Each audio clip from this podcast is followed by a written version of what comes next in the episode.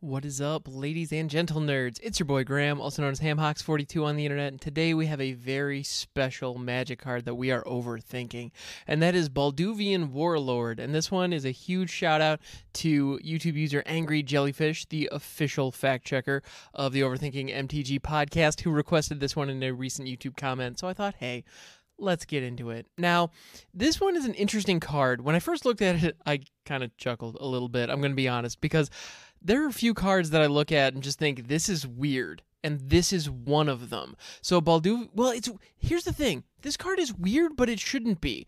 Like it, it. It's an incredibly simple effect that it's trying to go for, but it does it in the most convoluted, weird way. So let's get into it. Balduvian Warlord is a 3-2 human barbarian for 3 and a red. So not a not a wonderful stat line. Um, but it has the ability tap strap in. Actually, if you guys want to go get some snacks, this is going to be a long one. Remove target blocking creature from combat. Creatures it blocked that no other creature blocked this combat become unblocked. Then it blocks an attacking creature of your choice. Play this ability only during the declare blockers step.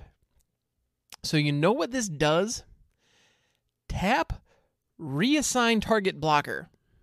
That's all it's doing. What it's doing is it's taking one creature that your opponent chose to block with, and it's taking them off of the creature that they blocked and putting them onto another one of your choice. So if you have multiple creatures swinging in, Balduvian Warlord, at the very least, it really forces your opponent to rethink any kind of block. So I feel like the the simple version of this card, like this card should be very straightforward and very simple, and it I would imagine once you've explained it and once you've played with it a little while and once your opponent knows how it works, it's actually not too bad. And I'm sure it plays very smooth and very, um, very elegantly, but the text is just so awkward. And what the text really does is it highlights just how granular the magic rules are. I mean, so let's break it down a little bit. So you tap, you remove target blocking creature from combat. Okay, so we already have one layer. The creature is either in combat or not in combat. That is a state that a creature can be in. Okay, we need to acknowledge that. Things can be in combat or out of combat. Okay, then what else we have? Creature it blocked that no other creature blocked becomes unblocked. Okay, so this the state of blocked versus unblocked. That's another one that we need to account for, and that's relevant because if a creature became un that's relevant here because a creature cannot become unblocked if they are blocked by at least one creature. Now, Balduvian Warlord only removes one of them, so if your opponent blocked with multiple creatures, it doesn't become unblocked because there's still one creature blocking it. Logically, that makes a lot of sense. That's very intuitive. But again, we need to call it out because there's a rule for blocked versus unblocked. That is a state of being as far as magic is concerned. Um, that's a state that a creature can be in. So that's a really uh, okay. So already, and then um, then it blocks an attacking creature of your choice. Oh, so attacking. That's another one. A state a creature can be attacking or not attacking.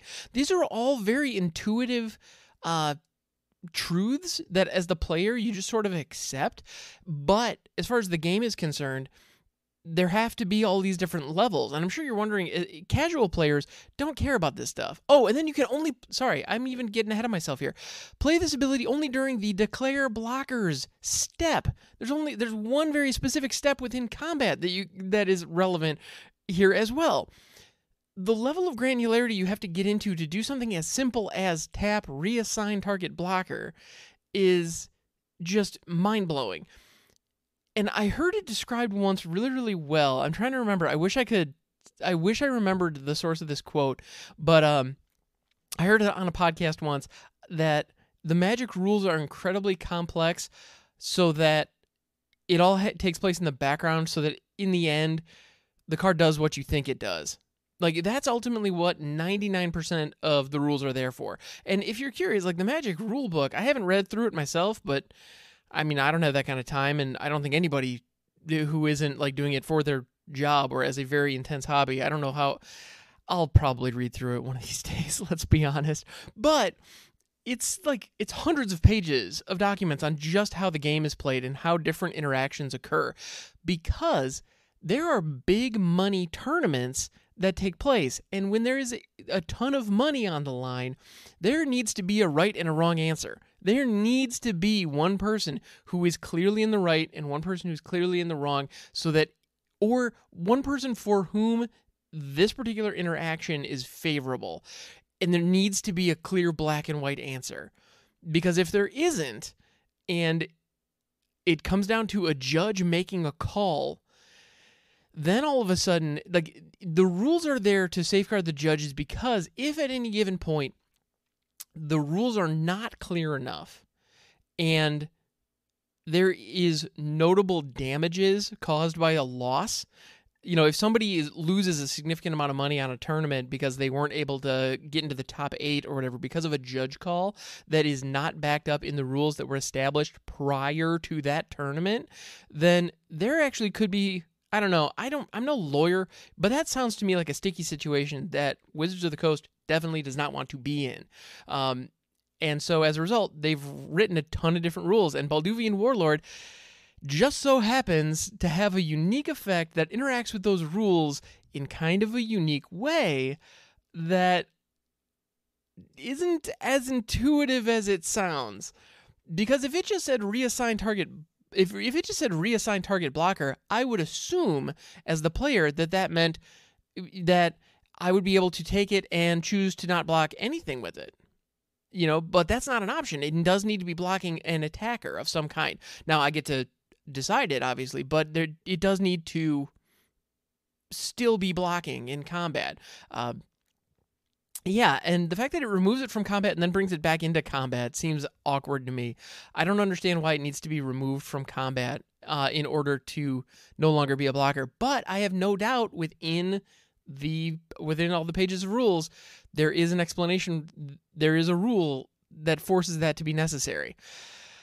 Yeah, it's it's mind blowing stuff. So if you are a certified magic judge, hats off to you for understanding this game at a level that even really entrenched folks like myself aren't quite at.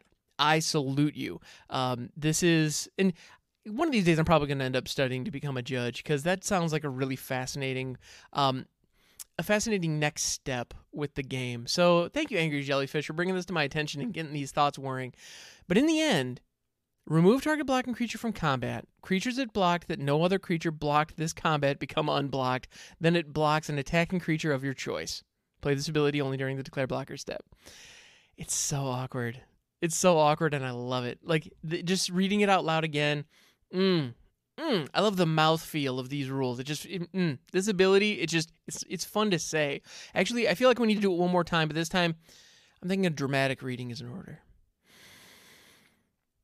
Remove target blocking creature from combat.